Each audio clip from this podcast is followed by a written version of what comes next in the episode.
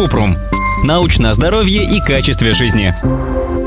Ответили по науке. Правда ли, что в несезонных овощах меньше витаминов? Кратко. Нет исследований, которые это подтверждают. Считается, что сезонная еда вкуснее, но если зимой хочется съесть помидор или клубнику, не стоит от этого отказываться. Это тоже будет полезно и поможет разнообразить рацион.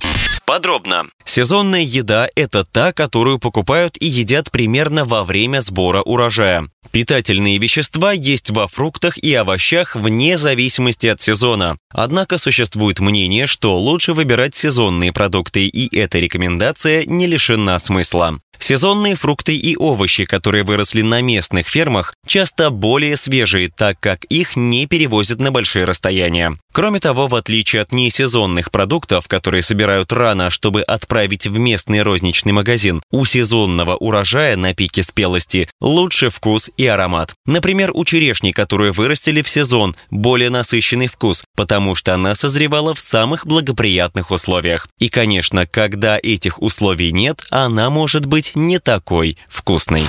Ссылки на источники в описании подкаста. Подписывайтесь на подкаст Купрум, ставьте звездочки, оставляйте комментарии и заглядывайте на наш сайт kuprum.media. Еще больше проверенной медицины в нашем подкасте без шапки. Врачи и ученые, которым мы доверяем, отвечают на самые каверзные вопросы о здоровье. До встречи!